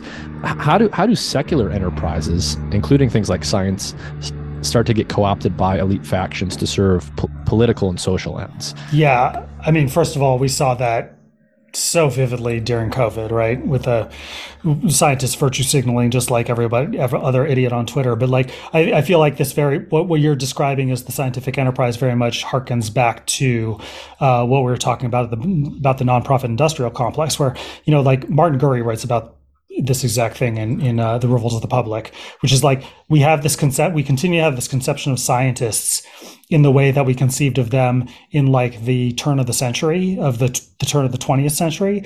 Um, the heroic sort of um, uh, um, renegade scientist who works alone you know albert einstein right in their lab pursuing the truth and um, and you know and like uh, uh, discarding all the conventions. Um, and that's not how science works anymore as you know better than i. Um, you know now it is a big bureaucratic process in which uh, you know if you're a successful scientist first of all you're always working on a team Second of all, like if you're most success, the most successful scientists are running their own labs, right? They get to a point within as as bureaucrats where they have steady funding. They have a bunch. They have a payroll that they're meeting. They're small business people, basically. They're like they're running their lab. They have their research assistants who are paid, um, and in order to do that, you need to keep getting your NIH grants, right? Like every year, you have to like that is foremost at your mind is renewing those the is, is continuing the, that that grant cycle, um, and so you fall into a pattern of doing the same experiments over and over and over again every fucking year, right? Like like you're just tweaking this thing and you're tweaking that thing. You know that they're going to approve it and give you funding the next time. If you're just like, well, we've done these 12 variations, but there's these this uh, these other four variables that we now have to tweak. So we're going to do that next year. So give us more money. So it's like you can be a very like genuine scientist with a lot of intellectual integrity and moral integrity and still fall into the pattern of just being on the hamster wheel. Um, very much in the way that you can go into helping the homeless and be and have all your moral integrity but you fall into the hamster wheel of just being like needing to continuing that funding and keep the machine going. Um, and uh, and so then you adopt the most convenient ideology that justifies that. I'm not sure what the equivalent of that ideology would be among um, hard scientists. You might you might know that. Well i'm sort of interested in this phenomenon of you know follow the science you right. know the, the that that phrase and variations of it that that are being repeated so often now because on the one hand of course someone like me uh, someone with a scientific background totally believes in following science. Right. Um, but on the other hand we we both know that follow the science as a social phenomenon that that's not really what it is. It, it right. more or less basically means blindly follow someone with a certain type of credential just because they have it. Right. Or um, you must believe this thing and it must be true because one peer reviewed paper in Nature magazine says it could be true. Right. And, you know, ironically, it's a very unscientific way to think, where you're right. sort of just meant it's to have a religious way to think. It's a religious way to think. You're meant to have faith in right. uh, have faith in the science. yeah, a faith in the science. Ironically, uh, in, in, what you know you can describe as you know the the modern day clergy. So hmm. you know what do you what do you make of this phenomenon, and, and where do you think it's going? Or what do you, what do you think it's doing, like sociologically? Yeah, well, you know, I think that it's I think that there is a I don't have an answer to that question, but it is a question that I have that that that I think about that I try to think about quite a bit, which is this sort of um, the rise of the professional managerial class and what it's doing to democracy. Because in my mind, democracy is this very messy pro- process I believe in democracy. I think it's the you know the, the highly imperfect system, which is the best one that we'll ever have. Um, but democracy, he, the the the you know the the the sort of the media crowd that's constantly invoking the the death of democracy at the hands of the Trumpists, um, in many ways, are the most undemocratic people there are because they're constantly trying to to to block this faction which i don't know you know i'm no fan of trump. I don't agree with those voters but they are but they have a right to have their point of view in a democratic society. Um, and so like I, I do think that there's this sort of like there's this rise there's this new ruling class that has emerged. It's no longer a, a, a capitalist class. It's a capitalists are part of it but it's this managerial class. And democracy is not the most um, useful sort of form of government for that ruling class. Ironically, you can say that democracy was the most useful for the capitalist class at the time that that capitalists were undisputedly running things and that's not to say that capitalists were like some enlightened bunch of like you know good-hearted people who wanted to give everybody a voice but in a complex in a society with a complex division of labor everybody had some this is very durkheimian everybody has some power even if you're just making widgets right because the economy can't work without your labor power combined with everybody else's and so you ha- the system has to grant you some political f- autonomy. The system, you are able to make demands on the system in a way that a serf was not able to because you can do things like organize unions and go on strike. So a democracy was a way in which you could contain, which you, you could essentially like, um, um, in uh, sort of appease every part of the economy that was necessary for the economy to function. So that's still the case, um, but we are we have a more bifurcated economy than we used to, and the and it's very top heavy um, with this managerial class. So I feel like things are this is this this might sound half baked because it is. I haven't thought all this stuff through, but I do believe that there is a, a sort of a, a drift towards technocracy that we're experiencing right now, which is a much more um, conducive form of of public administration for the professional managerial class than democracy is. And let, us let's just un, unpack a couple terms here to make it crystal clear for people who who haven't uh, been exposed to them before. You talked about technocracy, and you keep talking about this professional managerial class. So, so mm-hmm. what exactly are those two things? So, the professional managerial class, I think the best way to describe it is the way that James Burnham, who wrote about um, this class, and he wrote about it with a, he called it the, the, just the managerial class, um, but he wrote a book in the in the 19, 1941, um, making a lot of predictions which did not come to pass, but which now seem um, more relevant than they've been since the time that he wrote the book.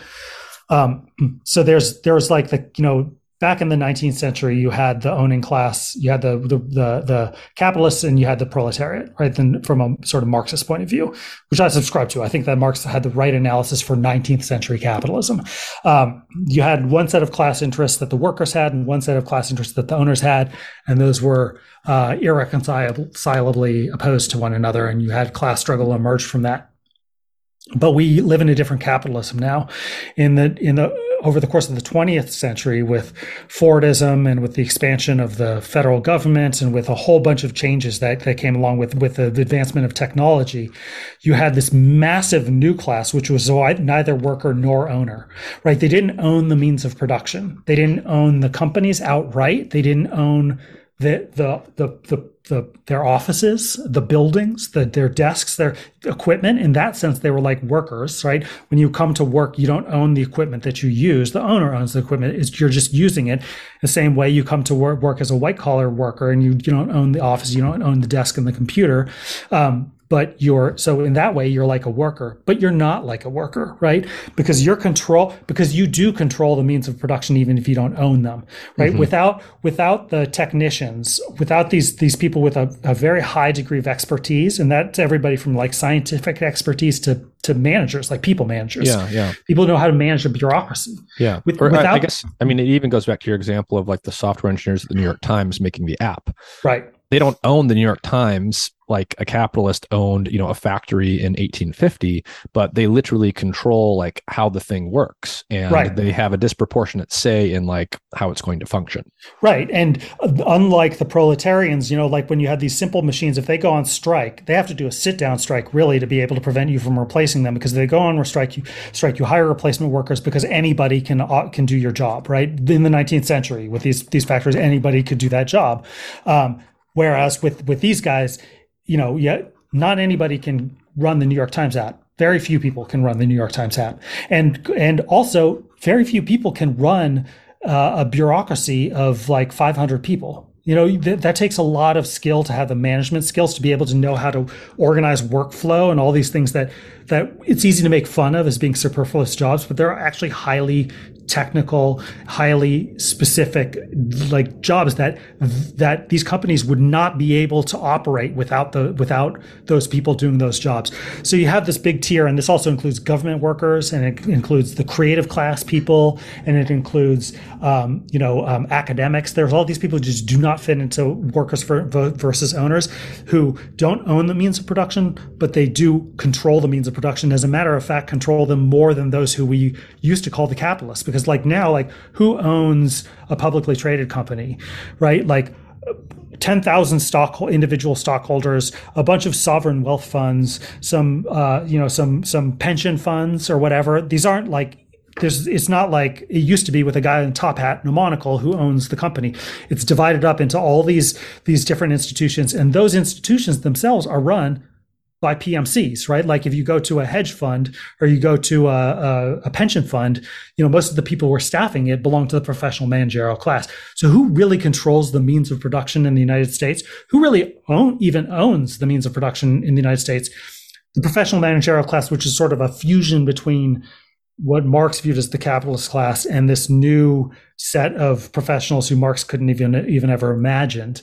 Um, so that's what I call together the professional managerial class. And it's like everybody who if you've been if you graduated from a four year university and you're in one of these jobs like media or um, or you know um, tech or something it's pretty much everybody you know. You know everybody you work with certainly probably a lot of people in your family and probably most of your friends um, belong to that class. And that is and, and and that class is is you know a distinct minority within america um, uh, most people are working class. Most people didn't go to college. Yeah, but it strikes me that it probably doesn't feel that way to people within the class. So no. nominally, at least, I'm I'm a part of that class. Like I I have a highly advanced uh, degree. I have a lot of technical skills. I deploy them inside of a private company mm-hmm. um, mm-hmm. that's very technical in nature in terms of what we do.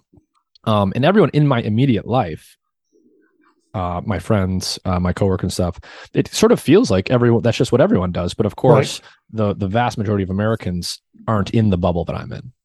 There's a book um, that was recommended to me and that I read and enjoyed by a totally uh, uh, like a persona non grata author, which was Charles Murray, who co-wrote the Bell the bell curve.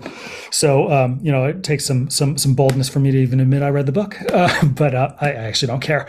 Um, the it's an excellent book. Um, it's called Coming Apart, and it's about he looks at white America.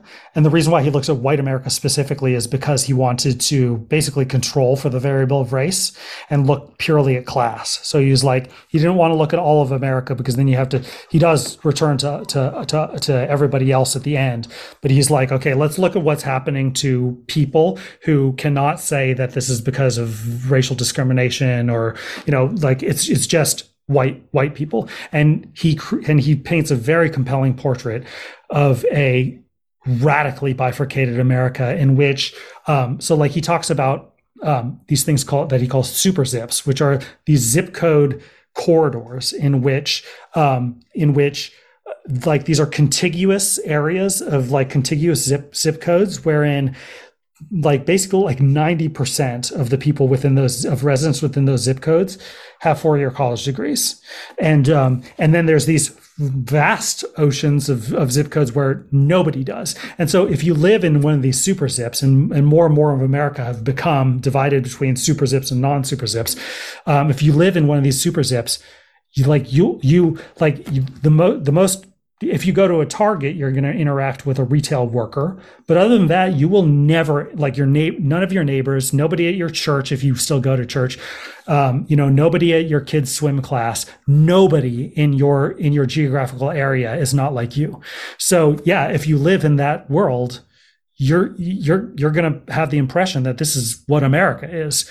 And then when people start voting a different way, um, when people you know who you've never uh, you know interacted with, um, who your kids don't go to school with, start voting in a way that um, that you think is is um, is sacrilegious, then it's like the barbarians at the gate, right? It's like surrounded by all these these these, these brutish monsters who are voting for Donald Trump. Um, so you know that class divide is a is, it's a cultural divide, um, but it's like an existential cultural divide. And you know, in many ways, what we've been talking about, what a lot of people have been talking about recently, um, I mean, for a number of years now, is is this general idea of decline, of mm-hmm. civilizational mm-hmm. decline, and you know, the way that I start to think about this is, you know, we know that organisms are mortal, right? We grow, we stagnate, we age, we die. Mm-hmm. Um, all organisms will decay. Um, all companies will decay. I, I had a really interesting guest named Geoffrey West who wrote a book called Scale, which is all about you know comparing how organisms, cities, and companies grow and scale, and then oh, in wow. some case in cases decline. And basically, what he says is you know organisms, uh, companies are like organisms; they're mortal. So mm. their internal dynamics are such that you know they can't live forever. Right. Cities, on the other hand, can. So just to take some trivial examples, like you know, Hiroshima is still here. Right. You can drop a nuclear bomb on a city, and the city will come back. Um, but of course, that's distinct from from the culture or the civilization that is infusing the city. And he doesn't talk about that in his book, but it seems to me like right cultures and civilizations are more like organisms than cities themselves right they mm-hmm. they have a time course like right rome eventually ended ancient egypt isn't with us anymore like cultures cu- cultures and societies bloom they reach various crises points and then they then they decline so you know are are we right now in the west broadly in the us specifically are we in such a state of decline and is that an inevitable thing that we just have to go through or can we kind of reverse it I mean, I think we're in a decline. And I would also say that, you know, America kind of cuts against his examples. And I'm, I'm, sure he probably accounts for this in his theory, but like, you know, we do see dying cities in America, right? Um, um, cities that were dependent upon industrial manufacturing, um, which are just like ghost towns now. Um, and uh, but I think that we're in a period of decadence in the United States. Um, I think that we're in a period of in which you know we have a highly sort of privileged class, ruling class, which is completely out of touch, maybe more than ever before, with um, most of the country, with the people, with the population in most of the country. You know, even the capitalists, you know, the top-hatted, monocled capitalists of Marx's times, time were like, you know, in their factories, presumably, like managing their workforces and interacting with um, the working class. Um, whereas, you know, unless you live in a city like New York, um, you're if you're if you belong to the PMC, there's a good chance that you're never having those interactions at all. So I think that we're living in a, in I think that's a very very dangerous situation for a polity to be in, for a democratic society to be in. Um, and um, and I but I think the people in that ruling class are going to be fine, right? They're like it's a very cosmopolitan class. It's the kind of people who can get up and move to London anytime, you know, if if they, if, if things get bad enough here, um, they'll be fine. But the people in the rest of the country, um, not so fine. Um, I, I, I don't want to predict where that'll be going. I am reading a book right now called um, by Peter Zeitlin called the and the end of the world is just the beginning or something like that, which addresses exactly this question. But I'm not very far into it. I'm just a couple chapters into it. So what was um so Durkheim had this this concept of anomie, and it ties into some of the things that we we touched on to do with you know social order and having you know moral coherence among a group. And you know when certain things break down the whole sort of um, you know you enter into like a, a, state of decline and degradation in a society. So what was this concept of anomie and how does how does what we've been talking about sort of speak to that? Right, so durkheim wrote this essay called suicide um, which was his sort of uh, earliest most like sort of foundational work um, because it set the stage for the argument that he was making which is he made throughout his career which is that um, society is an entity sui generis, which me- meaning that society is not just the sum total of individuals. Society has a reality which is separate and apart from our reality as individuals, and therefore it, de- it deserves its own field of study, which is sociology. Um, so in suicide, he looked at um, the uh, the incidence of suicide. I think it was in Paris. Um, among Protestants versus Catholics, and found a distinct difference between basically Protestants were far more likely to kill themselves than Catholics, if I'm remembering correctly. Um, and uh, you know, he he uh, attributed it to um, Protestants are much, much more likely to worship alone, and um, and it's much less centered upon the congregation. Um, they were much more they they they tended to be more isolated from one another. So from that, he kind of extrapolated this theory of like social anomie, where when you don't have what's you know what a lot of sociologists call social capital bourdieu wrote about social capital as well but he wrote about it in a different way than like um, writers like robert putnam who's who's very famous for writing about social capital write about social capital. But sort of the conventional american way of looking at social capital is is um, the is things like you know baseball teams and bowling leagues and churches and the things that bring us together. So a, the social capital is something that's community communally held. So like within a community, a community that's high in social capital is a community that has a lot of institutions that bring people together. Um, and we've been losing, and everybody understands, like everybody's looked at this agrees that we've been losing social capital for the past hundred years.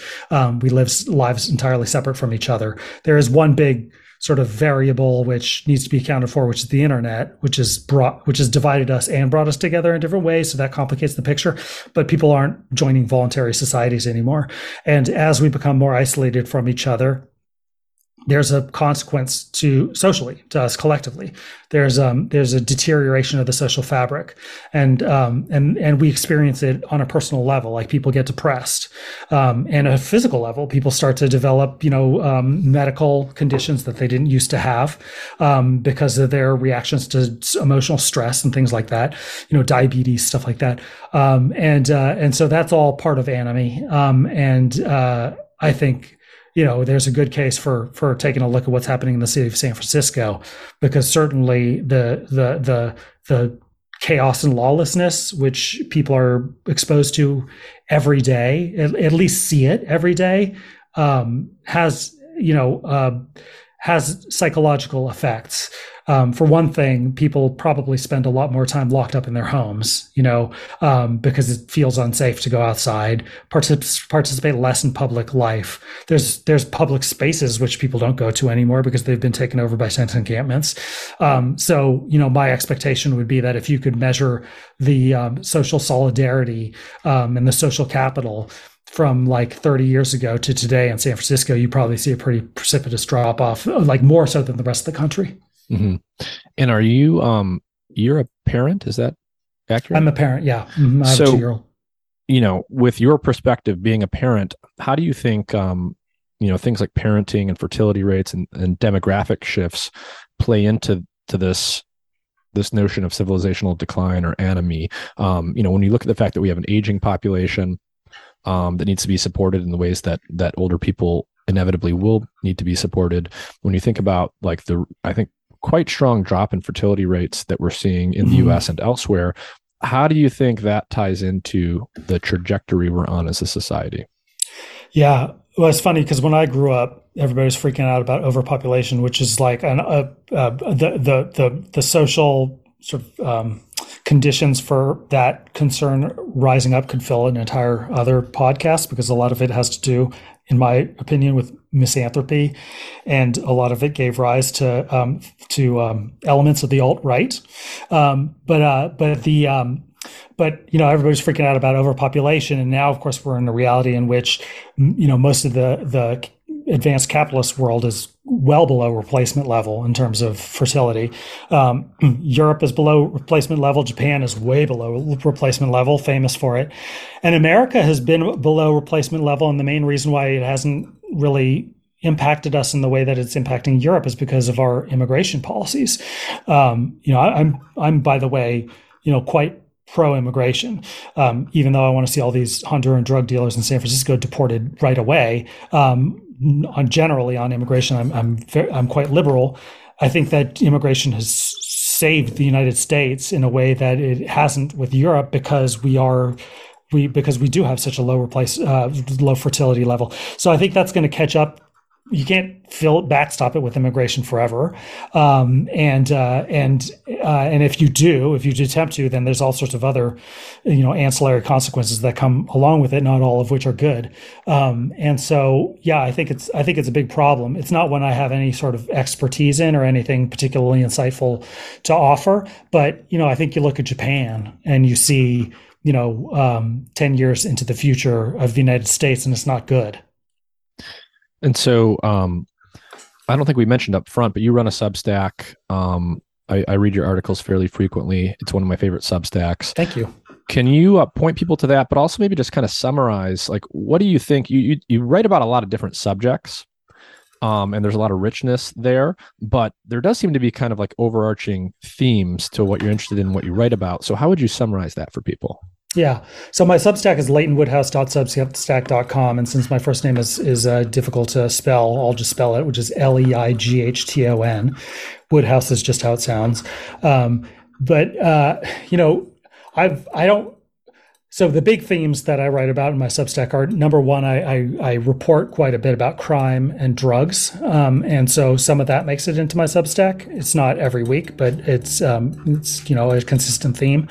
Um, and then I write a lot about the professional managerial class, which we've described today. I write a lot about social theory. So I've read from you know Weber to Bourdieu to Durkheim, Marx, um, etc. I, I, try to factor, or I, I, just I guess I'm naturally inclined to factor a lot of that into my into my writing. Um, but you know, I, I and I'm not sure what brings those two threads together. Um, I don't know if there is a thread to bring those two things together, but I ha- it has occurred to me that I tend to write about the elite, and then I tend to write about the least elite, which is like, you know, what Marx called the lumpen proletariat, right? The drug users, um, people who are truly marginalized from society, um, you know, homeless street addicts.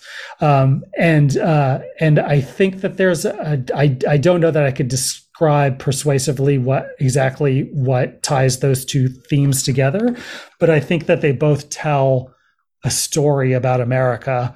Um, I think that they both um, I think that they both have dark implications for the future of this country.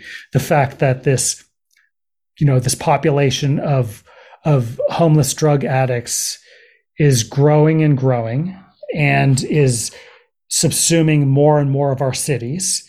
And more people are falling into that category you know middle class kids. Like it used to be that you know it was people who lived lives of lots of trauma who would fall into to addiction. But now the drugs have become so powerful that you can make one mistake the kind of mistakes i used to make all the time as a teenager. You know um, you order uh, Xanax on Snapchat just to fuck around, you know, and you get fentanyl in and and uh, and you end up hooked on fentanyl. Like you can come from a very stable background with no trauma in your life and end up a homeless street addict. That like that's happening. So there's also also that phenomenon. So you have that sort of um, reality in America growing, and then at the same time you have this like highly increasingly intolerant, in my opinion, like politically and socially and culturally intolerant ruling class emerging, which believes itself to be so virtuous that it thinks of itself as the saviors of democracy. But I think that they, that there are cultural instincts among that class that pose severe hazards to democratic society. So those are some various kind of um, uh, threads that I try to weave together. What's something that makes you feel optimistic or potentially optimistic about the future? Is there anything going on yeah. culturally that that gives you that sense of optimism?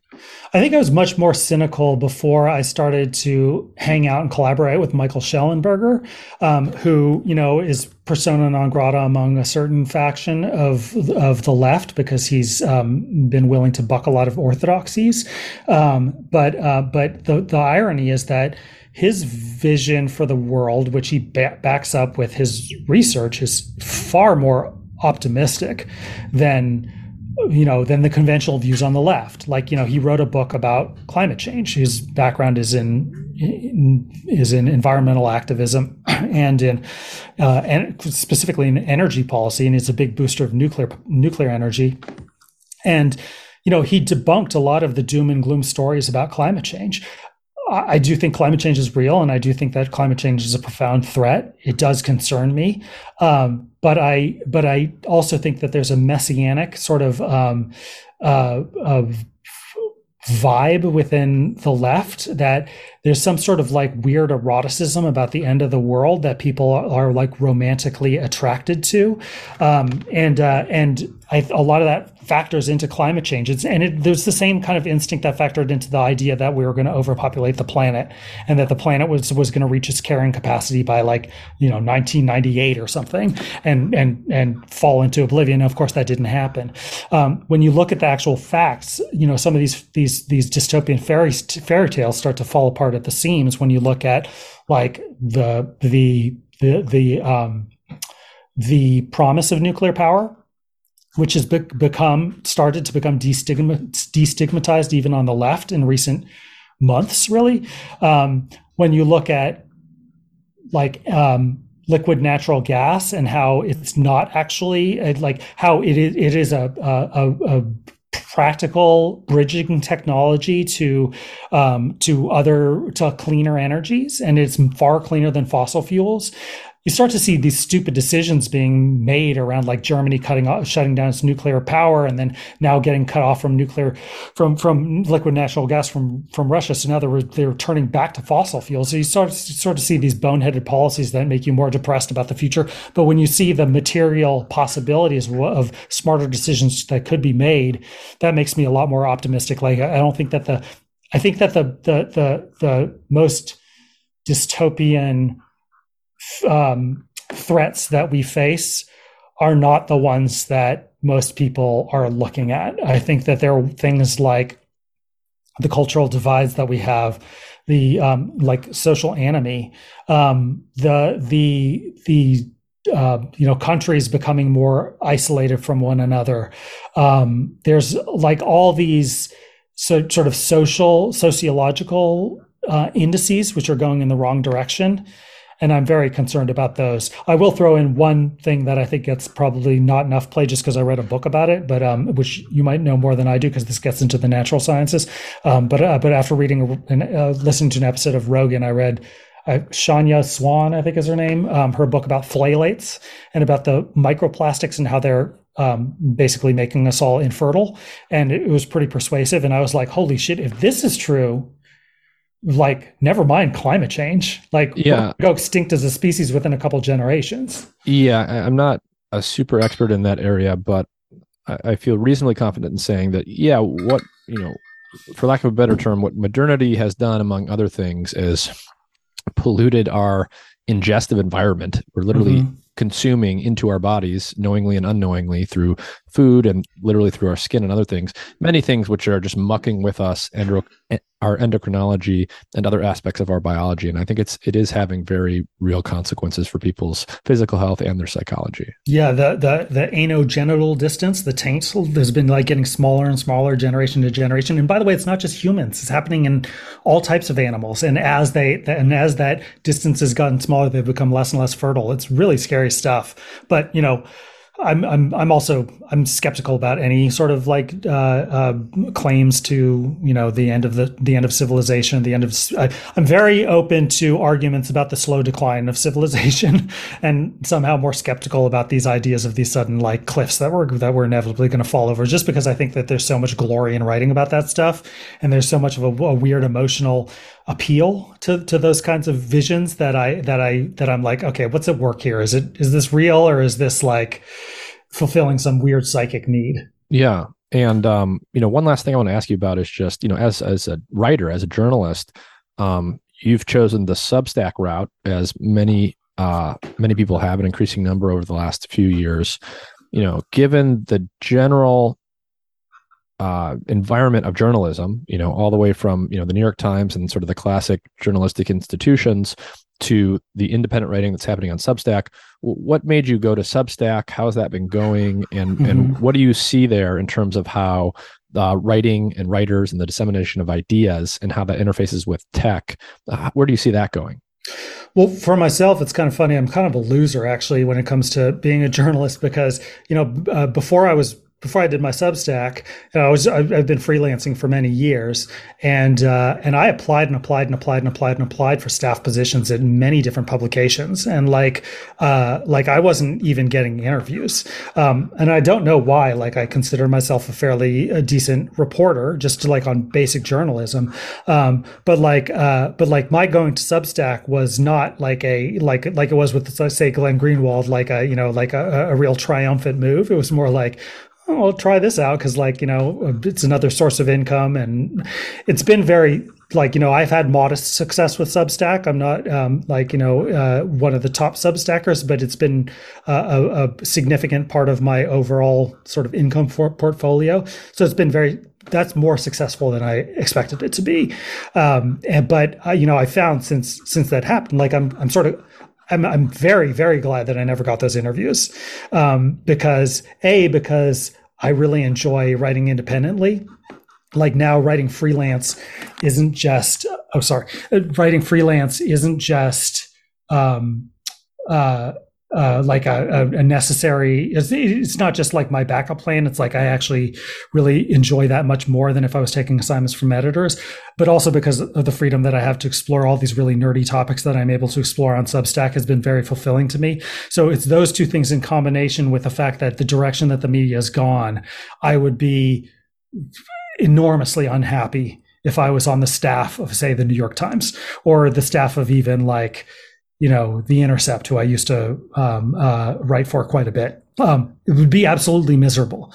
Um, so yeah, yeah, yeah, Like one of the things I love about reading you and, and other people on Substack is that um, there's really two things. One, because it's independent writing, it's an individual, not reporting to you know one or more editors and, and things like that um, you do get to explore these nerdy topics and sort of mm-hmm. t- infuse stories with ideas and concepts that probably wouldn't get greenlighted at you know a traditional media outlet mm-hmm. um, and two just that i know that it's an individual so whether or not i agree with any particular thing that you say or that you're writing about it's very clear that this is you know and it's a good piece of writing that's been edited and polished but it's not fil- going through the same filters right. that it would go through elsewhere. And you just you really do get the sense on substack that you are hearing the sort of raw um, polished but still raw thoughts of an individual human being.